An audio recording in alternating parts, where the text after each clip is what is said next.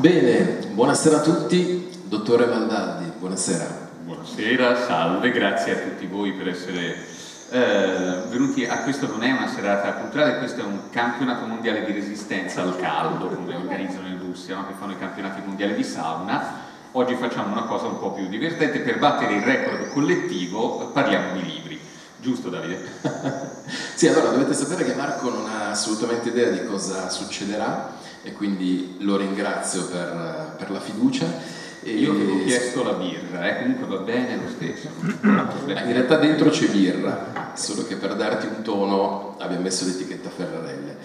Dicevo, per evitare la classica conversazione che penso che Marco ne abbia fatte a centinaia sui suoi libri ed è molto bello, però immagino, lo so, che dopo un po' le domande sono sempre le stesse, e allora ho pensato come poter uh, impostare la chiacchierata in un modo diverso e mi è venuta questa idea del, del viaggio, ma vi spiego subito il motivo.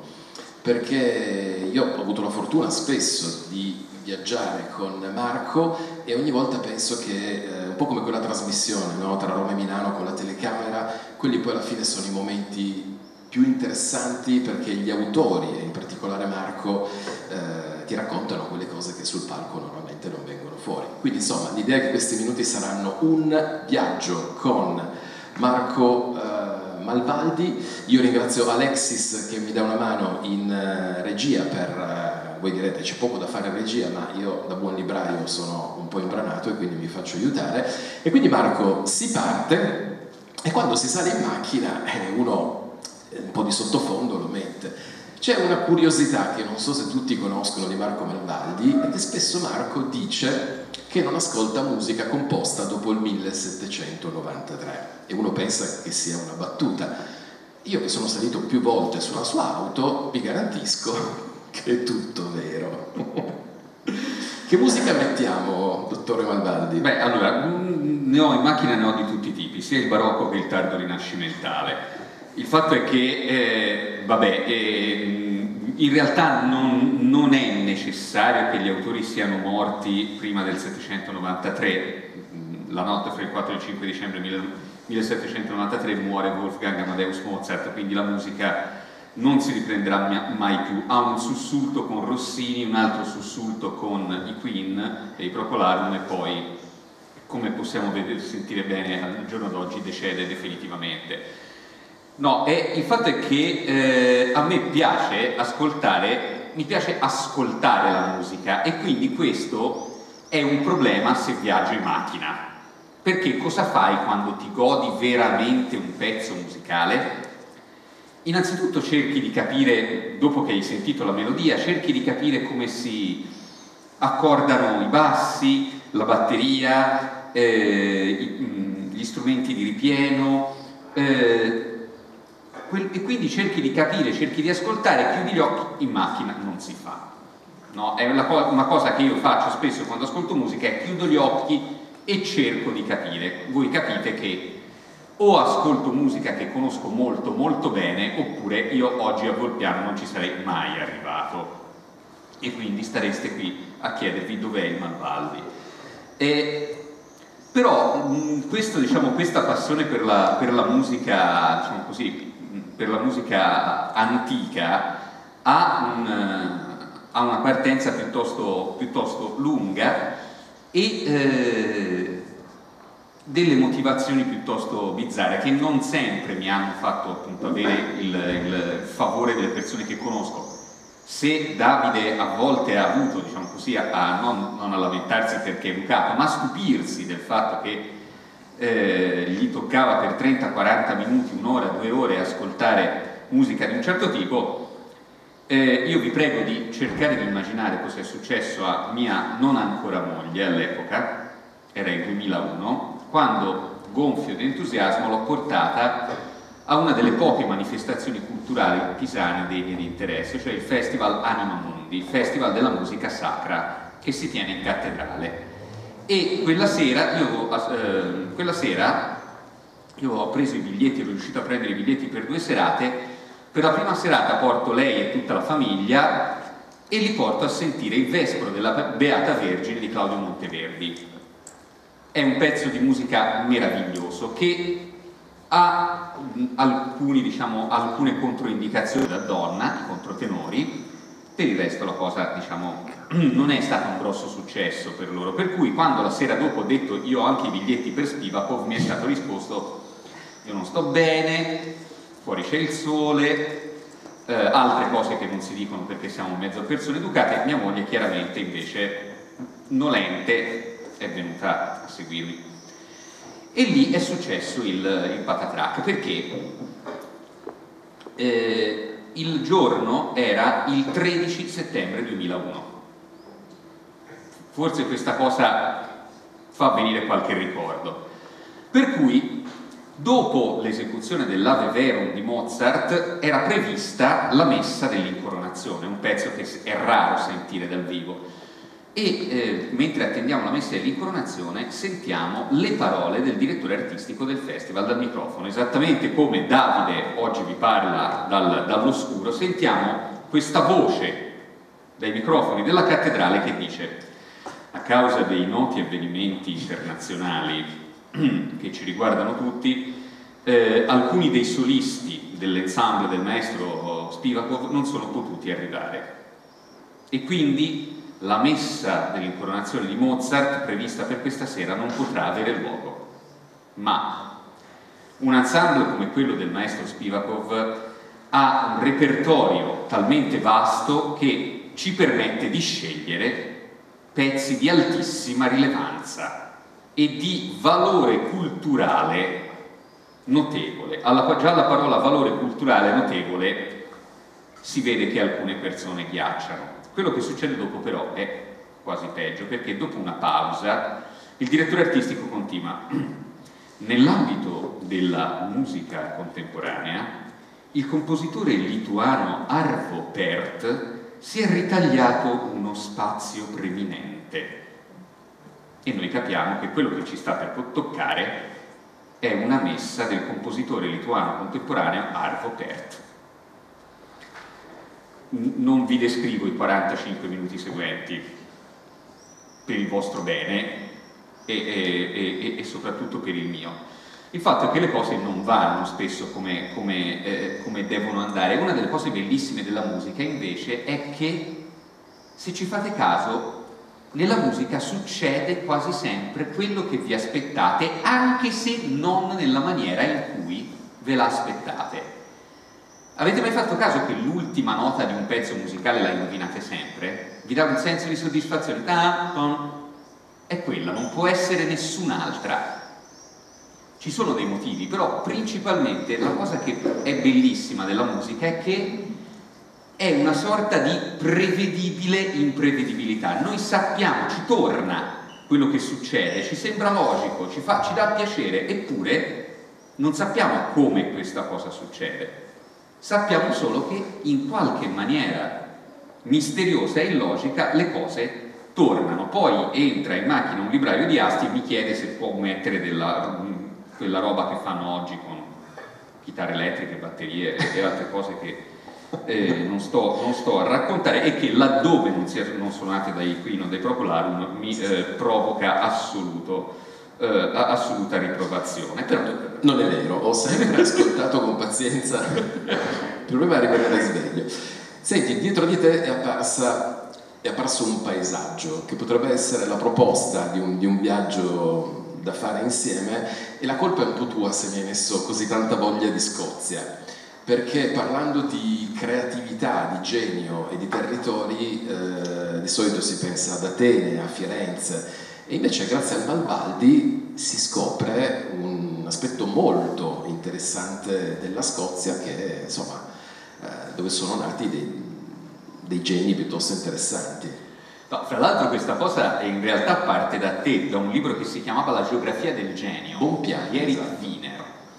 Eh, perché molto spesso noi quando pensiamo al genio, ai luoghi dove è nato il genio, dove si è radunata una quantità imbarazzante di geni, Beh, prima, il primo posto che viene in mente è Atene, poi probabilmente viene in mente Firenze. Oggi come oggi ci verrebbe spontaneo parlare di Mountain View o di Menlo Park. Ma eh, oggi come oggi eh, farebbe, diciamo, sarebbe curioso andare a vedere cosa è successo nel, a metà del Settecento ad Edimburgo, perché? Perché se tutti noi eh, conosciamo la termodinamica, abbiamo usato un qualsiasi tipo di macchinario, abbiamo mai usato una siringa ipodermica, abbiamo mai cavalcato una bicicletta, abbiamo mai tirato uno sciacquone, eh, possiamo farci eh, le operazioni con l'anestesia, eh, beh, tutto questo lo dobbiamo a persone che sono vissute a Edimburgo tra il 1740 e il 1780. Eh, il genio di Edimburgo ha una caratteristica, è un genio pratico. gli edimburghesi non vogliono ehm, risolvere o cambiare i destini del mondo, vogliono risolvere problemi.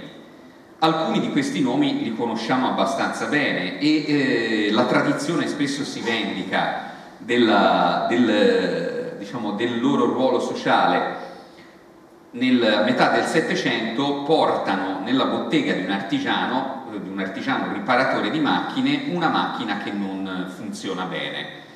E sembrerebbe una storia banale, bisogna riparare una macchina, solo che la macchina è una macchina a vapore e l'artigiano si chiama James Watt, W-A-T-T. Basta il nome a capire che sta per succedere qualcosa di abbastanza interessante eh, James Watt, che non è un professore universitario come a volte ci propugnano, ma è un artigiano, è uno che ripara le cose. E riparare le cose è un ottimo modo per capire come le cose funzionano, eh, perché hai, una, hai un feedback oggettivo, se lo hai riparato funziona di nuovo, se funziona di nuovo vuol dire che hai capito come funzionava prima che si rompesse e c'è una nutrita schiera di, di, personaggi nella scienza, da Richard Feynman appunto a James Watt a, uh, a Michael Faraday, che hanno imparato uh, a riparare le cose prima che a costruirle e poi a, a teorizzarle. Ad Edimburgo nasce una quantità di, di, geni abbastanza raccapricciante, ma quello che a me affascina di più è l'unico genio forse non pratico che è un signore che si chiama John Locke. John Locke è eh, la persona che eh, fa nascere la, la teoria della causalità, cioè il chiedersi come si fa a riconoscere che qualcosa causa qualcos'altro, che è meno facile di quello che potrebbe sembrare a prima vista. Eh, voi come... Ecco, proviamo a fare una cosa, proviamo, voi siete al buio ma qualcuno lo vedo. Come fareste a dire che cer un certo evento ne causa un altro? Per esempio, se due cose accadono insieme, è possibile che una causi l'altra? Mettiamola così, eh, se io vi dicessi che negli ultimi dieci anni il numero di ettari di bosco che sono andati bruciati ogni settimana era in strettissima correlazione con il numero di gelati che venivano venduti nel corso della stessa settimana. La trovereste una correlazione logica? È attendibile? Vi assicuro che è così. Il numero di ettari bruciati va come una retta con il numero di gelati che vengono venduti quella settimana. C'è una correlazione di causa-effetto fra queste cose? Cioè, nei gelati c'è una pericolosissima sostanza psicotropa che ci rende piromani? Oppure il piromane dopo aver appiccato il fuoco va a comprarsi il ghiacciolo perché giustamente c'è una causa comune, è estate. Ora, il fatto è che non è facilissimo eh, capire se una cosa ne causa un'altra basandosi solo sulle correlazioni, perché molto spesso quello che facciamo per capire se una cosa ne causa un'altra è fare esperimenti vediamo per esempio che la temperatura di un dato luogo è strettamente correlata con l'altitudine di un dato luogo. Allora possiamo provare a fare due esperimenti. Esperimento numero uno, per verificare se per caso l'altitudine causa la temperatura. Cambiamo l'altitudine. Quindi prendiamo la nostra auto e andiamo sul livello del mare, poi andiamo in collina, poi andiamo in montagna, poi andiamo ad Aosta, poi andiamo e vediamo che effettivamente cambiando una delle due cose l'altra cambia. Poi facciamo l'esperimento opposto, riempiamo di ghiaccio l'abitacolo dell'automobile, sperando che lieviti. Non succede. Evidentemente l'altitudine causa la temperatura, ma non il contrario. Però in certi casi fare esperimenti non si può. Se vogliamo capire se davvero, che so, la CO2 causa il riscaldamento globale, non sarebbe molto etico, diciamo, produrre CO2 in esubero per dieci anni e poi andare a vedere che succede. Se vogliamo vedere se il fumo provoca il cancro, beh, prendere un gruppo di controllo e farlo fumare 70 sigarette al giorno, diciamo che l'ethical board della vostra università non approverebbe. Se volessimo capire cosa causa i terremoti avremmo ancora più difficoltà. Beh, la teoria di John Locke è alla base di una moderna teoria matematica estremamente affascinante, la teoria causale, che appunto cerca di capire in che modo è possibile usare i dati per vedere cosa causa qualcos'altro. È una teoria estremamente affascinante ed è troppo complicata per, per spiegarla qui, ma è uno dei modi in cui eh, si può parlare del, di, di, questo luogo che è alle spalle, perché eh, se andiamo a vedere se andiamo a vedere che cosa caratterizza Atene nel periodo in cui eh, diciamo, scoppia il genio ad Atene, se andiamo a vedere cosa caratterizza Firenze nel 200, negli anni fra il 200 il, fra il, fra il, dopo il 300, fra il 300 e il 400, se andiamo a vedere Edimburgo, se andiamo a vedere Menlo Park, beh, troviamo una caratteristica comune. Qualcuno di voi potrebbe azzardare a dire qual è questa caratteristica comune? Quale potrebbe essere? È una cosa estremamente rara all'epoca dei greci, nel 500 anni prima di Cristo, è molto rara in Italia tra il 200 e il 400, è abbastanza rara eh, diciamo nell'Europa del 700, la consideriamo, la consideravamo normale eh, nel mondo del 2000-2020. È la pace esattamente quello, è un periodo relativamente lungo di pace e di tranquillità. E questo è un qualcosa al quale dovremmo sempre pensare. Non, eh, noi diamo per scontate alcune condizioni che in realtà, purtroppo lo stiamo scoprendo adesso, scontate non sono affatte. Una di queste è che per avere geni bisogna che le persone tutte, anche le, le madri, i padri, i fratelli, gli zii e i figli di quei geni, siano tranquilli e al riparo. Altrimenti sì, si possono avere dei geni anche in tempo di guerra, però sono più rari e di solito cambiano bandiera. Qualcuno comincia a capire perché ho voluto, così è bello parlare di libri di Marco Valvaldi, però devo dire che quando esce dal seminato è assai interessante. Prova a girarti. No, vabbè, questo è un colpo al cuore. Ah, ah, ah.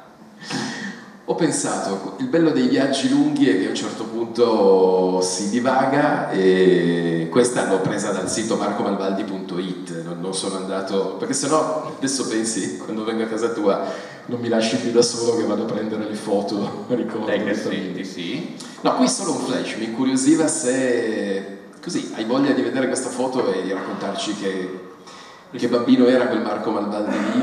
Questa foto hai anche, hai anche è, una medaglia al collo. Ho una medaglia al collo e una medaglia al È stato nazionale di sci? No, è come Fantozzi, esattamente.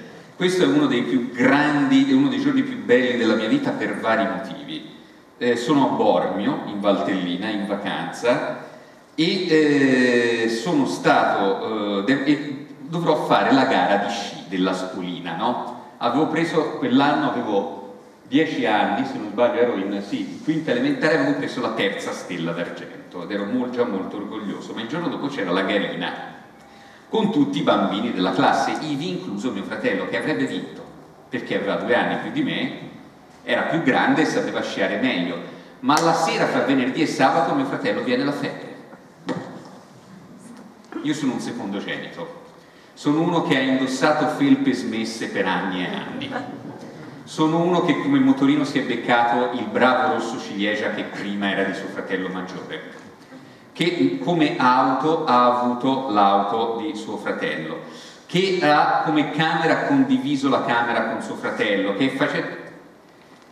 credo che sia difficile immaginare la mia soddisfazione assolutamente immeritata nel vestire questa medaglia appiccinando 10 secondi al secondo che era uno che non sapeva sciare una sega come tutti quegli altri. Io sapevo sciare poco ma quel gocciolino di più che bastava. E questo è un malvaldi felice perché poi la sera, è, beh, è bello come le emozioni cementino la memoria, io mi ricordo tutto di quella, eh, di quella giornata, mi ricordo che la sera siamo tornati in albergo, era domenica e c'era la domenica sportiva, era un tempo felice in cui te, tutte le partite si giocavano dalle 3 alle 4 e mezzo della domenica pomeriggio e ti guardavi la domenica sportiva dove ti trasmettevano le immagini del, del, di calcio, ti facevano vedere del pallone eh, e in, quel, in quell'anno mi ricordo quella domenica sportiva per un accadimento curiosissimo. Eh, c'era il derby Inter-Milan e il, eh, il, il commentatore, il giornalista della domenica sportiva manda in onda il servizio con le, era finita 0 a 0 ed era stata una delle partite più brutte, più noiose, più pallose del decennio. Il telecronista, un genio compianto che si chiamava Beppe Viola, manda in onda le immagini dell'anno precedente dicendo vi facciamo vedere il servizio dell'anno scorso, almeno era calcio. ecco, eh,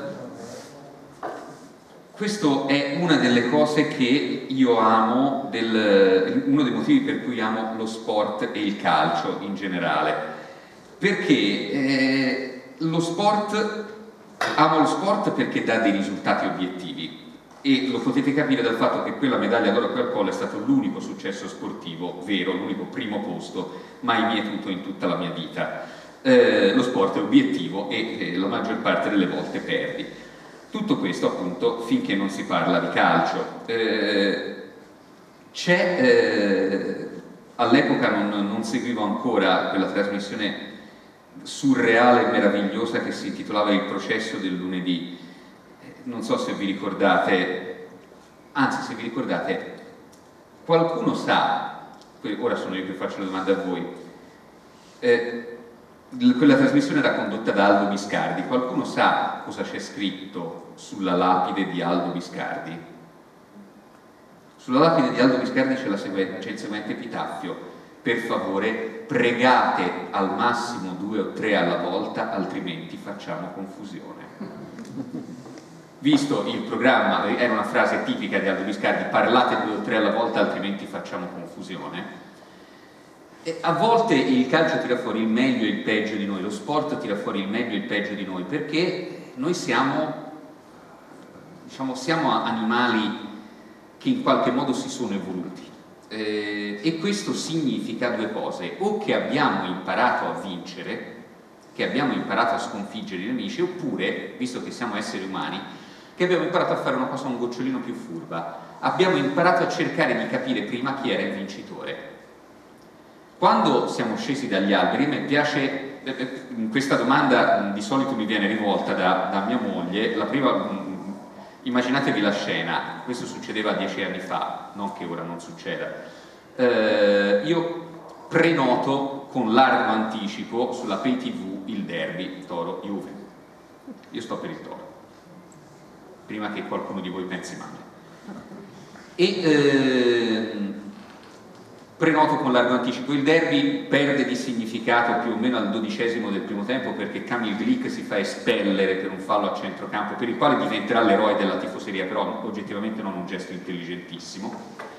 Eh, il Toro ne prende tre nel giro di 20 minuti, io vado in giro in, eh, contravvenendo al secondo comandamento in vari modi, mentre mio figlio che all'epoca ha tre anni ripete tutte le bestemmie che dico con voce squillante e mia moglie mi guarda e mi chiede scusa ma perché perché? Perché? Perché tutte le domeniche o, o sabati o venerdì sera io devo assistere a questo scempio? Un uomo tutto sommato razionale che per 90 minuti diventa un bonobo. Perché? La mia risposta è la seguente. Io sono qui, noi ci siamo evoluti. Il Marco Malvaldi così come tutti noi, è probabilmente figlio di un certo gruppo sociale. Mi piace immaginare che quando la tribù di Arg attaccava la tribù di Urg, con pietre e bastoni, ci fossero due gruppi di persone distinte che non partecipavano alla lotta. Eh, perché quelli deboli che partecipavano alla lotta, di loro non sentiamo più parlare. C'era la tribù di Org, quelli intellettualoidi, che non guardavano la lotta e dissertavano sul profumo di banana e sul bouquet di, eh, del, delle banane appena sbucciate, invece i grebani come me, come i miei compatrioti, come i miei antenati, che guardavano lo scontro. Ed erano in grado poi, con l'avanzare delle cose, di capire quali erano i più forti, di capire conquistare. Quelli sguarniti fisicamente ma magari intellettivamente un pochino più avanti, erano in grado di capire da che parte tirava il vento, erano in grado eventualmente di collaborare, magari di allenare i cavernicoli un pochino più, più portati, di fargli i loro massaggi, di farli mangiare bene. Abbiamo incominciato a creare una società cooperativa, però a partire da un dato di fatto. Probabilmente guardavamo le risse, guardavamo, cercavamo di capire chi era il più forte, piano piano si sono evoluti anche quelli di noi che fisicamente non erano così prestanti. Perché questa cosa non è così assurda come potrebbe sembrare? Perché noi tutti, a parte il figlio della mia vicina di casa, il bambino di Cromagno, noi tutti siamo Homo sapiens. Il bambino di Cromagno ve lo farei conoscere. Eh, è un, ragazzino che, eh, se volete ve lo porto, capirete che non sono cattivo. Eh, noi tutti siamo sapiens se guardiamo nel nostro DNA siamo sapiens, abbiamo qualche percentuale, qualche punto percentuale di Neanderthal, una spruzzatina di Denisova, ma siamo sapiens. Allora, per quale motivo? E i sapiens non è chiaro, i Neanderthal e Denisova non è chiaro che fine abbiano fatto, ma molto probabilmente li abbiamo sterminati. Qualcuno, qualcuna, qualcuno ce lo siamo, ci, siamo, ci siamo andati a letto, ma la maggior parte delle volte li abbiamo briscolati senza pietà, li abbiamo sconfitti, non hanno lasciato tracce. Perché? Perché eravamo più forti? No, i Neanderthal erano più alti, più robusti, di sicuro. Perché eravamo più intelligenti? Improbabile, il nostro cervello è più piccolo di quello di un Neanderthal. Resistevamo meglio alle condizioni climatiche, negativo anche quello, resistevano meglio sia al freddo che al caldo. Qual è la differenza fra noi e Neanderthal? Molto probabilmente la differenza si trova nella parte sinistra del cervello di tutti noi, si chiama area di Broca, è l'area che sottintende il linguaggio, è l'area che ci permette di cooperare, è l'area che ci permette di formare gruppi flessibili e molto numerosi, non branchi da 50 persone comandati da un capo oppure file di 10.000 formiche che sanno fare solo una cosa, no, gruppi flessibili e numerosi, che sanno guardare il comportamento delle specie animali intorno a loro, ivi inclusi i Neanderthal, e dirgli, bene, credo di aver trovato il modo di poterti fare il mazzo. E non so se la mia tesi evoluzionistica, dunque, attenzione, la mia tesi evoluzionistica sullo sport, la tesi evoluzionistica sui Neanderthal e sui Sapiens è qualcosa che oggi come oggi appare abbastanza accertato. Se volete saperne di più c'è un libro meraviglioso di Yuval Noah Harari che si intitola Sapiens, che è eh, diciamo, molto meglio di qualsiasi cosa vi possa dire il Malvaldi sull'argomento. Però, diciamo, se si parla di sport, io, la, io mi fermerei allora, però in un tuo libro bisogna entrarci. E qui faccio un copia e incolla di, di, di, una situazione che abbiamo vissuto qualche settimana fa, eravamo in macchina da, da Pisa a Sesto Fiorentino dove saremmo andati in un'azienda a fare un, un incontro. E stavo guidando io e a un certo punto chiedo a Marco, e qui ti faccio due domande in una, ho detto tu hai scritto tanto, eh, ma ci sarà un libro che in qualche modo secondo te non è stato valorizzato, che magari non essendo dei vecchietti, perché ci sono anche quei lettori che appassionati, succede anche quando ne parlo con, con Manzini, no? lui ha scritto altro, però è chiaro che Rocco Schiavone fa, fa ombra su tutto il resto e c'è qualche lettore un po' più pigro che se non ci sono quei personaggi, decide magari di non leggere il libro. E lui non mi fa finire la frase e mi risponde milioni di milioni. Al che io gli dico, senti, facciamo un gioco, visto il mio mestiere, quello di parlare di libri e, e di venderli in serate simili a questa, io provo a portarlo nelle mie serate in cui racconto libri e parlo di milioni di milioni, che è un libro che ha dieci anni e che tutti nell'ambito editoriale probabilmente pensano di averlo già o che comunque sia un libro vecchio, perché questa cosa la diciamo spesso, sembra strana, ma nel, nel mondo dei libri dopo qualche mese se un libro non ha successo è un libro vecchio. Con buona pace dell'Iliade, devo dire. ecco, a parte alcune eccezioni. Eh, e quindi inizio a raccontare e a parlare milioni di milioni, senza parlare del, della data, semplicemente racconto di una storia. E la maggior parte delle persone mi dice ma io questo non l'ho mai sentito e lo compra perché, e qui entriamo nell'ambito della seconda domanda, che è quella dell'ispirazione. Il libro inizia con uh, così, tanto per dare un'idea. Per capire bene che posto sia Montesodi Marittimo, la cosa migliore è riportare alcuni numeri. 812 è il numero degli abitanti del paese, il che mette gli esseri umani in netta minoranza rispetto al numero di galline, 1726, regolarmente censite in paese. È una fortuna che, con l'eccezione della signorina Conticini, le galline non abbiano diritto di voto, altrimenti in paese molte cose cambierebbero. 69 l'età media del paese, la cui distribuzione è ripartita in maniera bimodale intorno a due picchi situati vicino ai 70 e vicino ai 40, con una non trascurabile coda nella zona superiore e un singolo ma orgoglioso esemplare oltre i 100. 24. I gradi di pendenza della strada principale di Montesodi, lungo la quale si sviluppa quasi per intero il paesello e che è soprannominata la Schiantapetti per far capire meglio le implicazioni del dato è utile ricordare che la salita più dura del Giro d'Italia, il passo del Mortirolo, ha una pendenza massima di 18. In questo paese auto diverse dai fuoristrada sono nient'altro che graziosi mobili su quattro ruote. E questo è l'inizio di milioni di milioni che permette, mi permette di chiederti, a parte raccontare qualcosa di, di questo libro e perché hai scelto questo, se vuoi, ehm, parlare del tema dell'ispirazione, perché uno degli stereotipi no, maggiori è quello di dove gli scrittori trovano le idee, ma quanta fantasia che hai. Invece questa storia, se ricordo bene, nasce da quella situazione che è la realtà e che da quando ti conosco, dal primo libro, dalla Briscola in 5, che continuiamo a ripeterci, alla fine basta solo osservare Ah, esatto, alla fine basta solo osservare. Questo libro io ci tengo particolarmente per due motivi. Eh, motivo numero uno è il libro con il quale inizia la collaborazione ufficiosa e che diventerà ufficiale, anzi è già diventata ufficiale eh, con, con mia moglie, con Samantha, perché è il primo libro che io scrivo su storia di Samantha ed è il ed è, nasce, eh, non è giusto parlare di ispirazione, ma la parola giusta, l'abbiamo usata tante volte, non è nemmeno realtà, è culo. È, eh, è un colpo di sfortuna che diventa un colpo di fortuna, perché il libro nasce così. Io mi ritrovo un giorno di gennaio del 2012 bloccato dalla neve in una piccola cittadina italiana. Il problema è che la cittadina italiana nella quale mi trovo bloccato è Frosinone, in Ciociaria.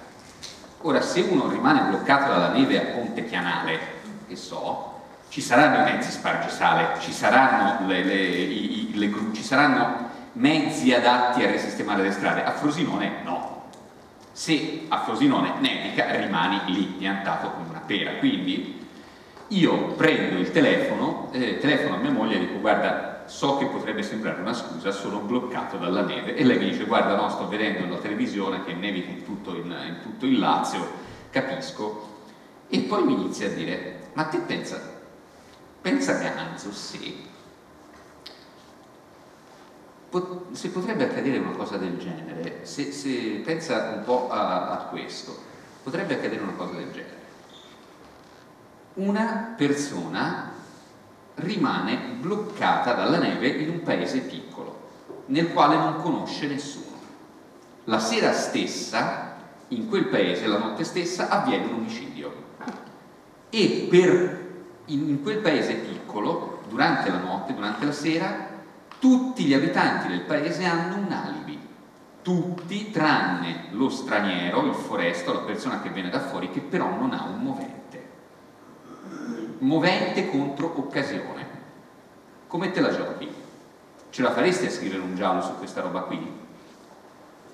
E io dico, eh, non lo so, innanzitutto bisognerebbe trovare un motivo per far andare un foresto in un paese piccolo. Ora, avevo intorno Frosinone, quindi non so se qualcuno di voi ha mai passato più di mezzo secondo a Frosinone non è il paese più turistico che uno si possa immaginare, mettiamolo così.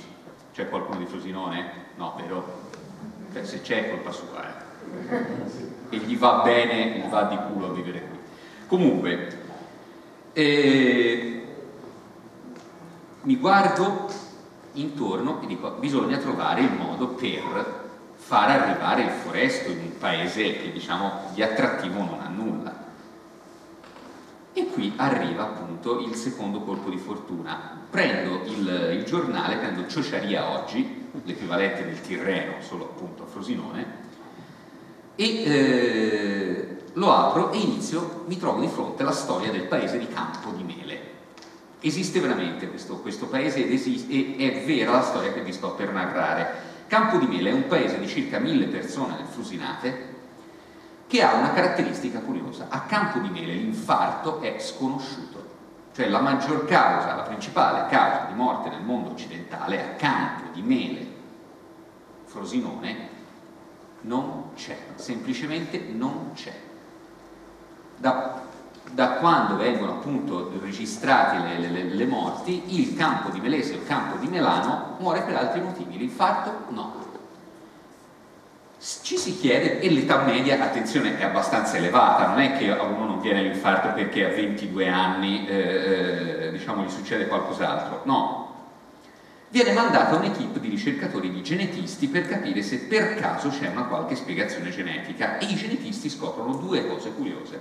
La prima, effettivamente è vero, la, l'assenza di infarto nei campi di melani ha una ragione genetica, c'è un gene recessivo puramente mendeliano, una cosa che in biologia è rarissima, che causa questo, eh, che causa questo, eh, questo, fenomeno, una produzione spropositata di eh, lipoproteine ad alta densità che quindi permettono all'arteria del campo di Melese di essere bella, libera e tranquilla anche se mangia i peggio troiai di questo mondo. E questa è la scoperta numero uno. La scoperta numero due è che il 30% circa degli abitanti del paese è figlio della propria madre e di un uomo diverso dal marito della propria madre.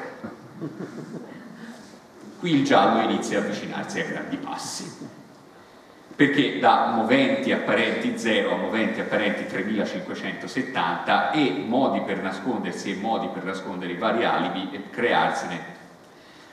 Quindi telefono a Samantha e dico ok, ho trovato il motivo per cui a questo punto eh, il libro nasce, ci rendiamo conto che c'è, bisogno di due ricercatori, un genetista che deve conoscere la genetica, ma anche un archivista, perché nei piccoli paesi e nei paesi medi in Italia l'albero genealogico, il modo più, più sicuro per ricostruire un albero genealogico è quello di guardare l'archivio parrocchiale, l'archivio dove il prete da metà 600 più o meno, metà 600, inizio 700, archivia e, eh, e, e scrive, scrive nascite, morti e quant'altro, ma ci vuole uno specialista per leggere. Il libro nasce e doveva intitolarsi, anche questa è una cosa abbastanza curiosa, eh, doveva avere un titolo completamente diverso, doveva intitolarsi Come i fumi confusi. È il verso di una poesia di D'Annunzio, eh, Le mie parole si intitola a un certo punto D'Annunzio dice eh, le mie parole sono tumide come le narici dei cavalli al galoppo, fervide come le vene degli adolescenti, ispide come i dumi e confuse come i fumi confusi.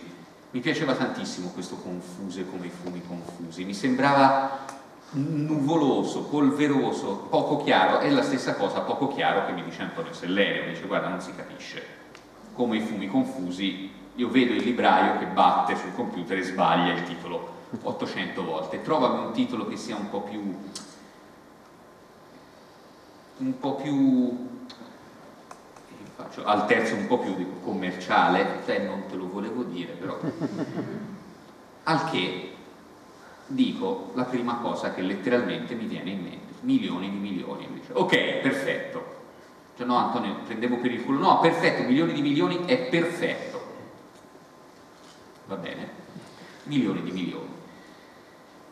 Perché questo, diciamo, tengo particolarmente a questo libro? Perché innanzitutto è il libro che ha, segna l'inizio della collaborazione con, con mia moglie, poi perché è un libro che mi sono divertito come un imbecille a scrivere ci ho messo dentro tutte le cose delle quali sono, sono appassionato. Per esempio, una delle cose che mi ha sempre incuriosito in Italia sono le sagre medievali contenenti però eh, tensioni insensate, quindi battaglie finte, belle, le fanno a Lucca, le fanno, le fanno anche a Volpiano, scoperto qui, qui vicino. Ma a Pisa facciamo una cosa che si chiama gioco del ponte.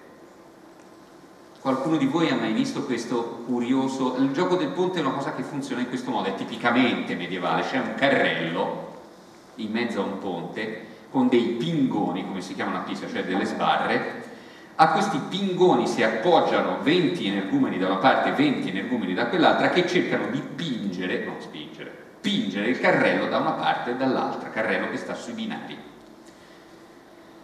Ora, a parte i costumi, mi spiegate voi cosa c'è di medievale in questa roba qui?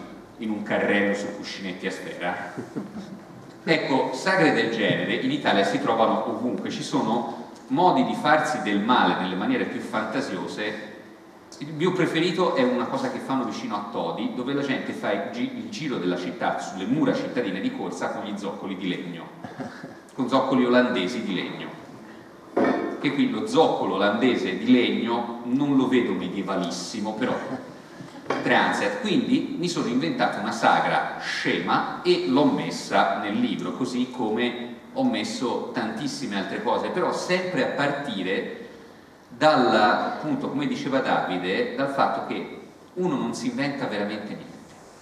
Il, per, per scrivere, per fare opere di fantasia, in realtà quello che uno deve fare è rimontare la realtà in modo diverso, perché la realtà in, in realtà eh, ti batte sempre. Si dice sempre che la realtà supera la fantasia, ma se ci pensiamo un attimo è naturale perché la mia fantasia fa parte della realtà, la mia fantasia nasce dal mio cervello e il mio cervello è compreso nella realtà. Quindi è abbastanza logico che la realtà possa superare la fantasia. Figuratevi cosa posso fare io con un singolo cervello di fronte a 7 miliardi di persone e a quello che hanno fatto nei 2, 3, 4 mila anni di storia che conosciamo. È un confronto abbastanza impari. Prima uno lo capisce, secondo me, e meglio è. Senti Marco, a proposito della collaborazione con Samantha, ti chiederei un adesso andiamo verso la fine, quindi ho ancora un po' di curiosità, andiamo in modalità più radiofonica con, con le risposte. Due chimici... Cioè devo, devo, parlare di meno? No, è solo per farti ancora qualche, ah, qualche domanda. Okay. Ma parla quanto vuoi. Eh, non ho la copertina, ma eh, dell'ultimo libro che in realtà è uscito da Malvaldi con Mondadori, che è un giallo per ragazzi.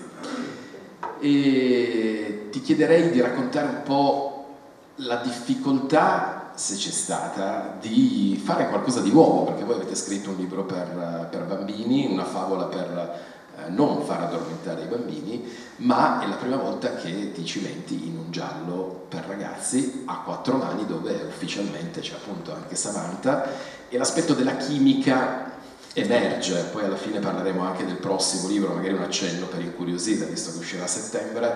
Hai voglia di raccontarci se c'è stato qualcosa che ti ha messo in difficoltà nel creare, nello scrivere un giallo per ragazzi, quindi immagino che i parametri in qualche modo siano cambiati per forza. Sì, no, sono, a parte l'uso delle parolacce che eh, chiaramente me ne hanno fatto usare solo una, cattivi, e, e non è nemmeno una parolaccia, me l'hanno, me l'hanno, concessa solo dopo che gli ho spiegato che non era una parolaccia. Dopo da... Eh, c'è il figlio di Davide qui? Ah, sono fuori, benissimo, dopo glielo spiego, a lui piacciono tantissimo. No, eh, allora la difficoltà maggiore è stata cercare di capire che cos'è un libro per ragazzi, perché e lì ci siamo arrivati un pochino per esclusione, perché quando io ero piccolo e andavo alle medie, ogni tanto mi, a scuola mi rivogavano un libro per ragazzi. E lì le cose erano due.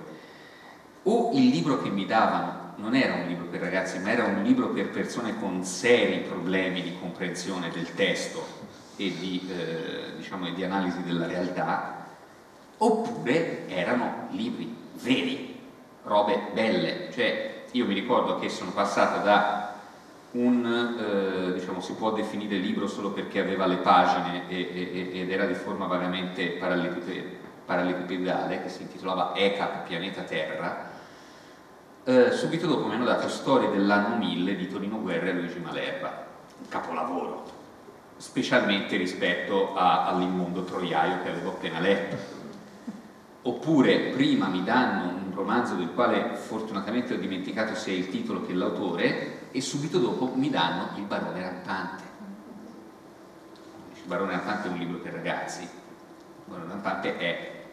Mm, due anni fa l'ho fatto leggere a mio figlio che dopo aver pianto alla fine, quando appunto muore il povero Cosimo più Vasco di Rondò in quella maniera spettacolare, dopo aver pianto per mezz'ora, mi ridà il libro e mi dice babbo ne vorrei un altro bello come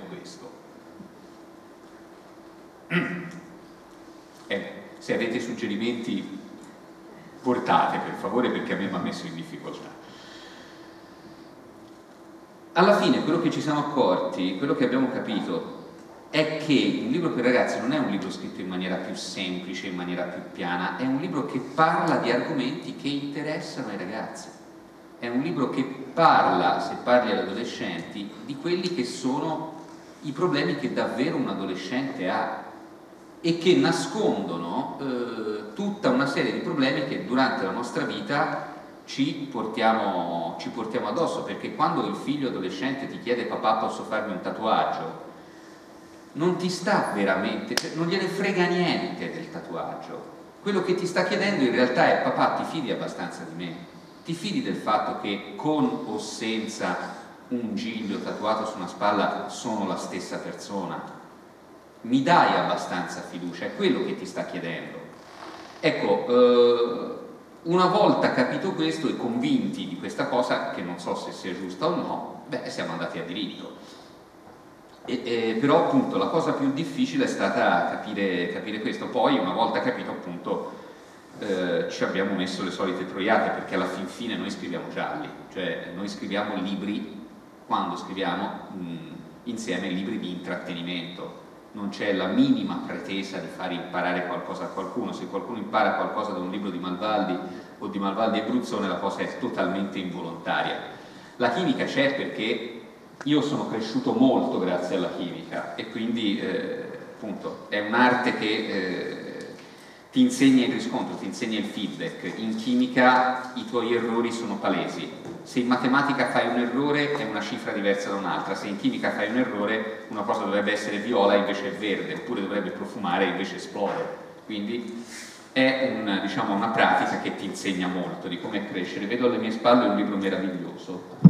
Allora, questo è perché so che ti piace, appunto, il vantaggio di conoscerti bene è eh, che so che ti piace parlare dei libri degli altri. In particolare ci unisce questo libro perché è un libro che che, che, ti ho consigliato, che a me è piaciuto tantissimo, dovete sapere che io uso il Malbaldi un po' come prova del 9, nel senso che a volte mi chiedo, ok, è piaciuto a me, io faccio il libraio da 20 anni, quindi un pochino, eh, come dire, riesco a riconoscere se un libro è buono, possa, può piacere o meno alla gente, ma su questo il Malvaldi è davanti a te se lo cerchi Grazie. sotto di te. Su questo si è letteralmente entusiasmato e visto che oggi è giovedì e dal giovedì alcune persone già ti dicono buona domenica, E questa cosa mi lascia sempre un po' basito. Ci racconti perché questo libro ti ha entusiasmato così tanto? Peraltro ci tengo ad aggiungere un libro fuori catalogo. È un libro colpevolmente fuori catalogo, esattamente. Stavo cercando la pagina, quella che è, diciamo, secondo me. E il secondo capitolo? Ed eccolo qua. Allora, leggo questo breve paragrafo e credo che tutti capiranno cosa, per quale motivo in questo libro mi ha catturato.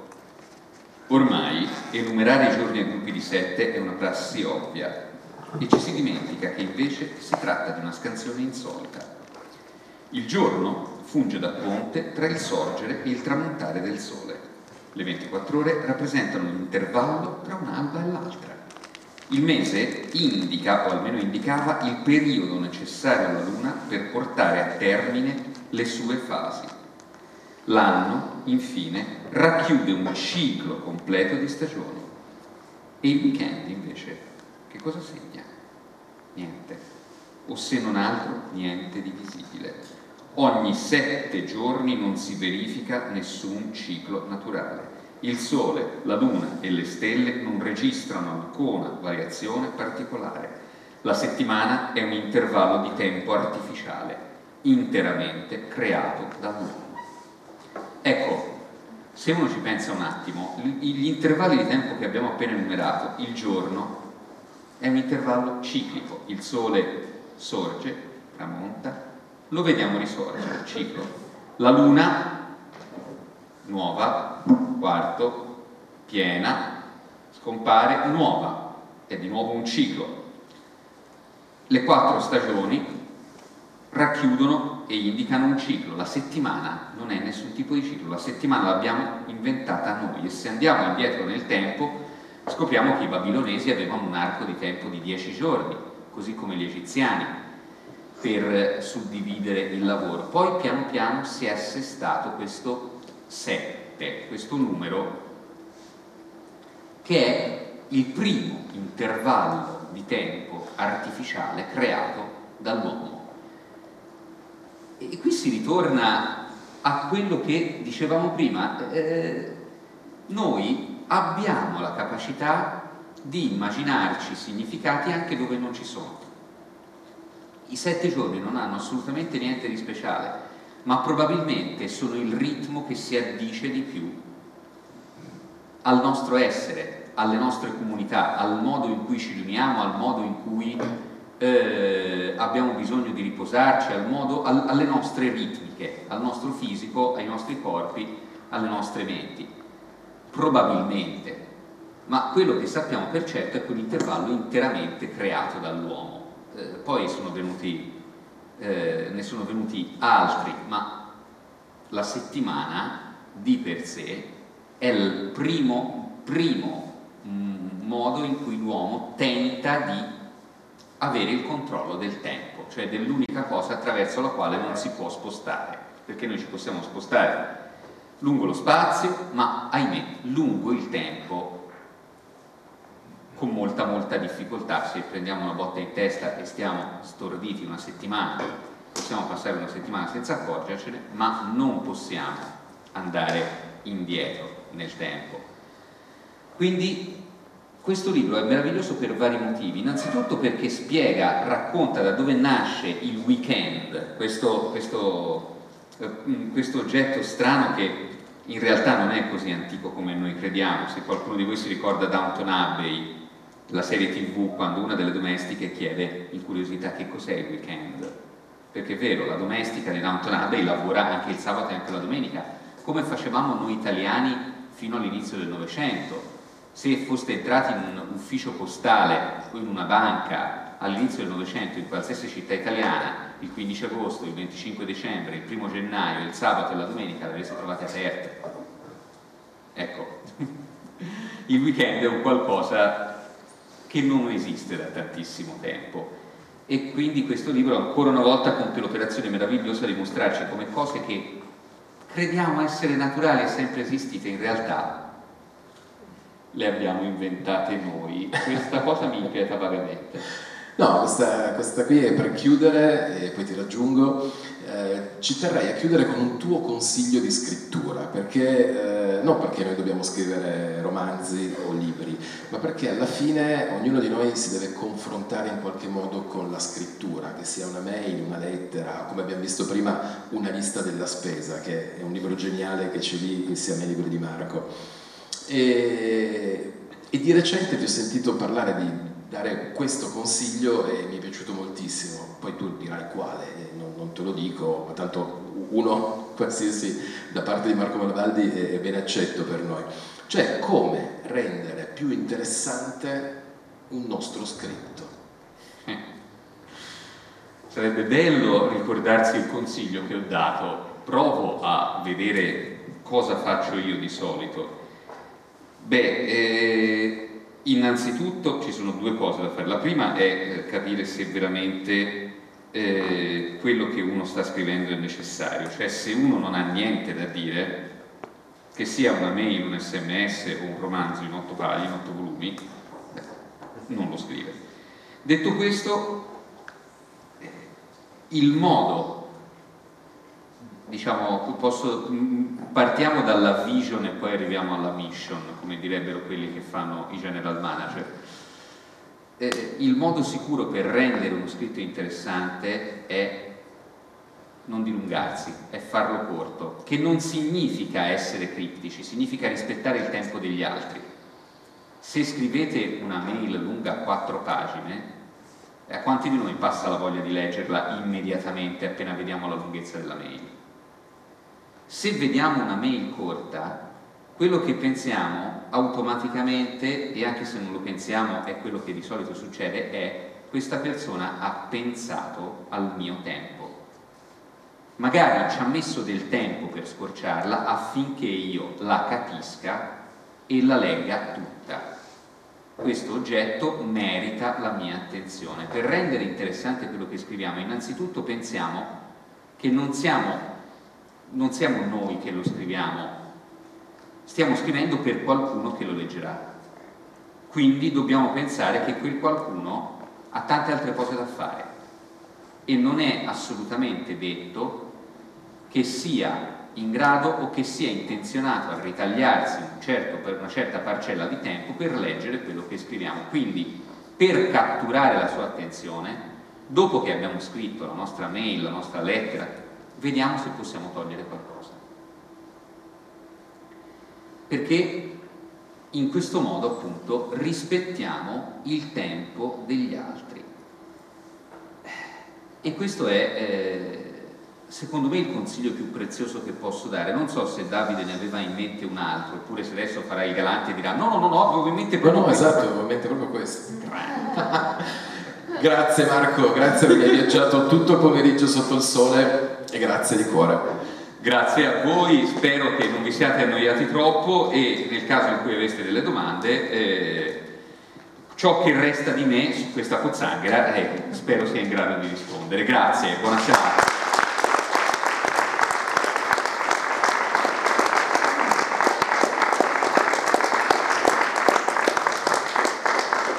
Allora, spero vi sia piaciuta la formula un po' un po' diversa, perché questo è proprio fare un viaggio con Marco e quindi mi spiace magari aver parlato meno dei suoi libri, però so che a lui piace anche un po' divagare ed è sempre un, gran bello ascoltare le divagazioni di Marco Mandaldi. Senti, eh, se c'è qualche domanda, ma a parte che tu non hai fretta perché ti sei fatto tutto il pomeriggio sotto il sole, ci manca che riparti subito e quindi Marco è a disposizione. Eh, I libri ovviamente è una libreria itinerante, sono tutti a vostra disposizione perché ultimamente le persone mi stanno chiedendo ma sono solo d'esposizione o si possono comprare? Allora io mi chiedevo qual è il libraio così ricco che può andare in giro e portarsi un quintale di libri solo per esposizione e dire poi alle persone no, non si toccano. Senti, eh, i primi di settembre uscirà un libro decisamente importante per la Malvaldi Family. Hai voglia di incuriosire qui a Volpiano? Beh, ci, ci si prova. Il, appunto, a settembre esce il primo libro Sellerio, targato Sellerio, ufficialmente con il nome anche di mia moglie, cioè Marco Malvaldi e Samantha Bruzzone. forse molti di voi probabilmente non ignorano che Marco Malvaldi da qualche anno è uno pseudonimo, perché in realtà siamo un'associazione a delinquere. Le storie sono di mia moglie e diciamo, l'esecuzione materiale è la mia. Eh, io eh, diciamo, mh, faccio eh, regia e montaggio mentre lei fa soggetto e sceneggiatura. E eh, Samantha è sempre stata abbastanza riottosa a mostrarsi per vari motivi, stavolta in maniera ho armeggiato troppo, mi sa che in questo no, no, me lo sono tolto dalla tasca perché altrimenti mi tira e faccio il gallinaccio. Eh, quindi cosa succede? Eh, ci siamo, o meglio, lei si è eh, inventata un personaggio di fantasia, assolutamente di fantasia, una mamma quarantenne che dopo aver partorito non riesce a ritrovare lavoro. È un personaggio di fantasia, non esiste nella realtà. E eh, per fortuna, mentre lei è lì che si annoia, eh, ammazzano qualcuno. E questo la porterà a interagire con un altro personaggio. Io continuo a non sapere se... No, no, mi va, giusto? Chiedo perdono per come sto maltrattando il microfono, ma cerco di essere il più delicato. Eh? Gelato che cercavo che mi sa che ci ha salutato. Perfetto. Allora, sperando che non vada in risonanza, e, mh, spero di non aver fatto troppo danno, dopo casomai lo ripara qualcun altro.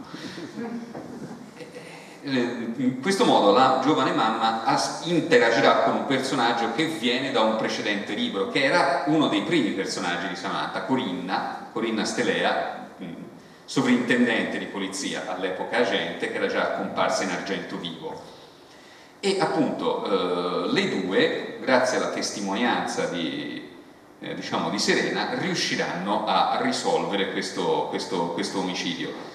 La caratteristica, la cosa più curiosa che, che ha questo, questo, personaggio è una caratteristica che eh, mia moglie ha avuto temporaneamente, che altre persone abbastanza famose, alcune hanno avuto temporaneamente e che può essere considerata una benedizione o una disgrazia. Una delle persone che l'ha avuta e che l'ha raccontata in un articolo curiosissimo era Oreste del Buono, che era affetto da iperosmia, cioè da una eh, incredibile sensibilità agli odori. E essere sposato a una persona che ha un'incredibile sensibilità agli odori non è facile, perché è in grado di dirti se hai acceso un dato elettrodomestico un'ora prima dall'odore di vernice che esce da quel dato elettrodomestico. No, è veramente una roba allucinante.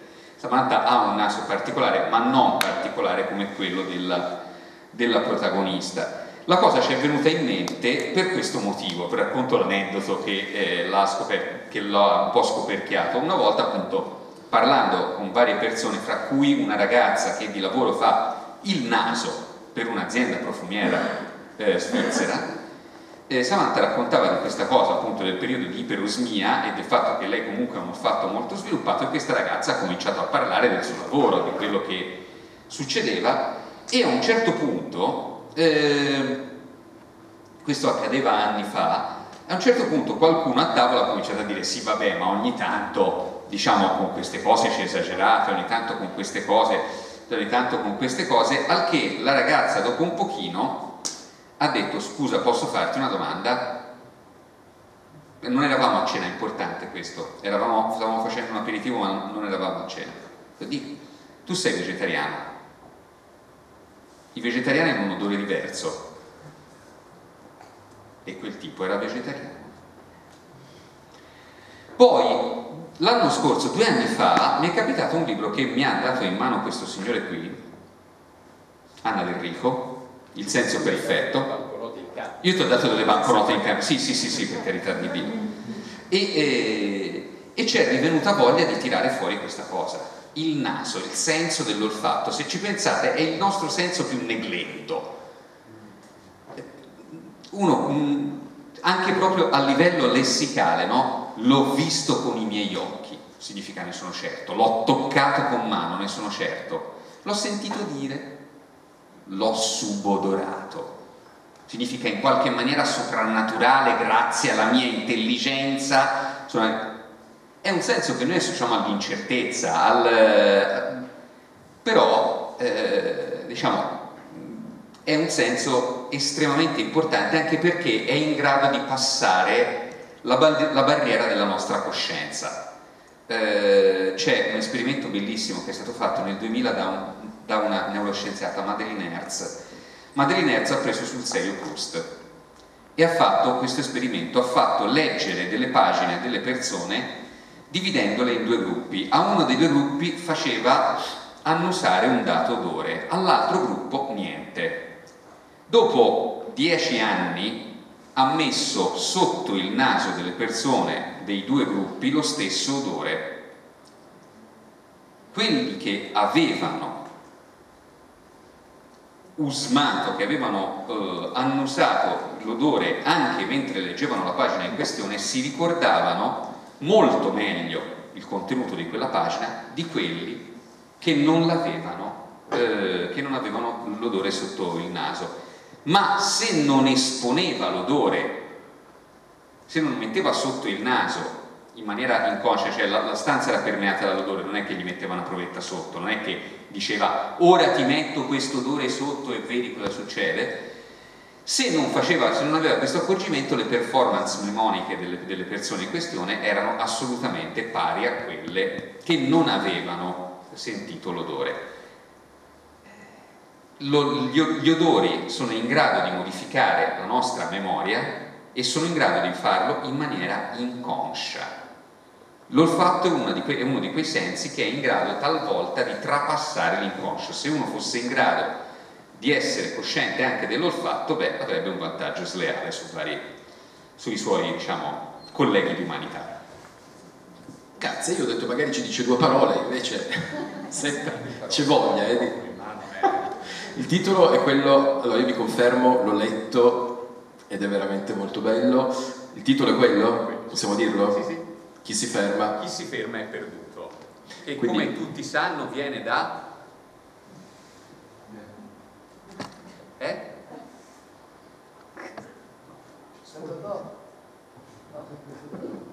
No, proprio. Non siete dei lettori. È l'inferno di Topolino. Guido Martina, uno dei capolavori dei, dei, dei, dei fumetti di tutti i tempi, che cito in esercito, che si ferma e perduto mille anni ogni minuto, perché la letteratura è importante, quella vera. E Topolino degli anni 60, 70, 80 era letteratura. Bene, io ringrazio Alexis e gli chiedo se per favore può ritornare sulla locandina come abbiamo iniziato. Grazie al comune di Volpiano, grazie a Diego Bionda che ci ha permesso di giocare un po'. Ripeto, spero vi sia piaciuta la formula un po' inedita e ti piace anche a te eh, sviluppare il naso con quei bicchieri in mano? No, no, eh, quello è diletto. Cioè, sì, Vabbè, quella roba lì eh, abbiamo... Bene, ovviamente a vostra disposizione per firmare tutto quello che volete e grazie, grazie infinite. Buona serata.